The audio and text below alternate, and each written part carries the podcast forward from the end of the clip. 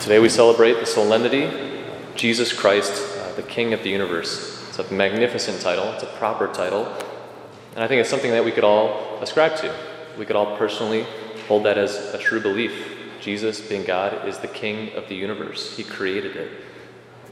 What might be a little more difficult, though, is to ask the question of ourselves Is Jesus Christ the King of my heart? Maybe saying it is similarly easy to you, uh, but to really believe it and for it to be truly a reality, I think is a challenge for all of us. Because Scripture tells us that a kingdom divided cannot stand. So take any relationship, whether it's a husband or wife, or me being a priest and you know my spiritual spouse, the church.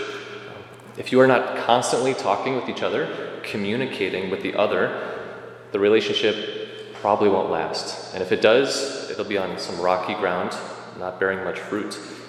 You know, they told us in seminary when we entered, you can't, you know, date and think about marriage and be in seminary at the same time. You have to give 100%, right?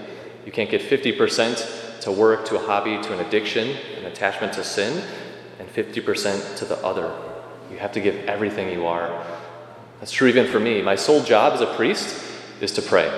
Right? I don't have a family, I have ample time to pray. So if I get up here every Sunday, every day, and I preach but I don't pray, even if what I say is theologically true, it's not worth saying.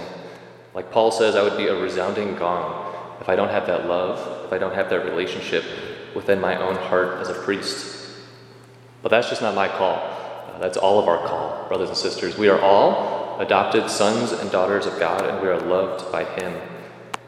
So perhaps, though you don't have as much time as I do, you know, physical time, to pray, you are called to just as much a deep and abiding love and relationship with Christ. I love doing baptisms.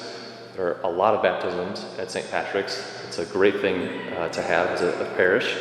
I think Father Clater has some today after the, the 1030 Mass. And there's a prayer that's said right after the baptism itself. It's called the anointing after baptism. And they take the holy oils, which are kept in the ambry right here to my right, and the priest makes the sign of the cross on the child's head.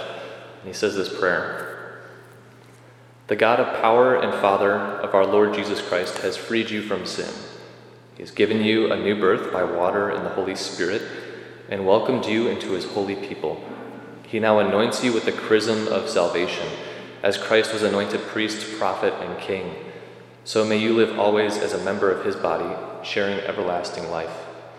What is this symbolic reality show, reveal that we are kings.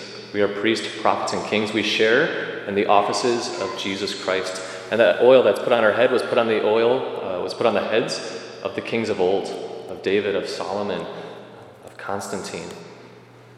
By the virtue of our baptisms, brothers and sisters, we participate in his kingship, which we celebrate today. The mysterious gift of a reality that the kingdom is ours, we share in his inheritance. This is from the Gospel of Matthew today. Come, you who are blessed by my Father, inherit the kingdom prepared for you from the foundation of the world. We who are sinners, we who are weak, who are burdened, who really can't do much on our own, he gives us this kingdom as a gift, a complete, unwarranted, unmerited gift. With Jesus Christ, we are priests, prophets, and kings. And it's a reality that we don't hear enough, enough, I think, in our sermons in our world today. We're so beaten down by things. To recall our baptismal roots is so important, which is why I wish we still had, you know, holy water in the fonts when you walk into church. Because every time we do that, we remind ourselves of our roots, of our baptism. Connecting these things, what does this mean practically in our life, though, right? To understand and, and live it out, I think we have to understand Christ's kingship.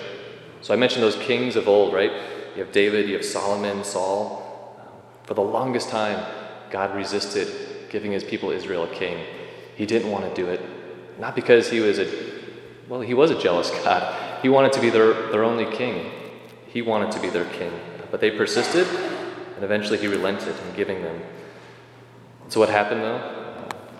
They sinned. They fell. They died. Whether it was infidelity, murder, adultery, you name it, but despite even this, God, the true King, still loved. He still loved his people, and the concept endured the desire for its fulfillment in a Messiah, a concept deeply rooted in the Hebrew tradition and within the readings we hear today. I love this first reading from Ezekiel and then our psalm. It's about the Good Shepherd, he who loves, who unites, who protects his flock. Jesus, he is the fulfillment and perfection of those Old Testament kings we hear of. I tend my sheep. I will rescue them from where it is cloudy and dark. I myself will give them rest, he says. The lost I will seek out, the strayed I will bring back, the injured I will bind up, the sick I will heal. What is this but the sacraments? The Eucharist, confession, anointing of the sick, baptism, uh, the grace that he pours out to us unmerited, undeserved, yet he gives it nonetheless. And then at the end of that reading from Ezekiel, and then in our gospel today, too, there's also a warning, right? A little mic drop from Jesus, right? We're all called to this, that's all of our inheritance. But those sleek and strong I will destroy. And those goats, um, depart from me, he says, you accursed, into the eternal fire prepared for the devil and his angels. Those aren't just fancy words, you know, meant to scare. They're realities. Brothers and sisters, we have a king who loves us. He's not some, you know, creator that created the earth in Genesis, we hear of, and then just departed, right? Like a clockmaker. He set it in motion just to leave, and then he comes back only to judge, to be that just judge. Though he is a judge, he's a merciful king. He is immanently present, most powerfully in your hearts when you receive him in the sacraments, the Eucharist.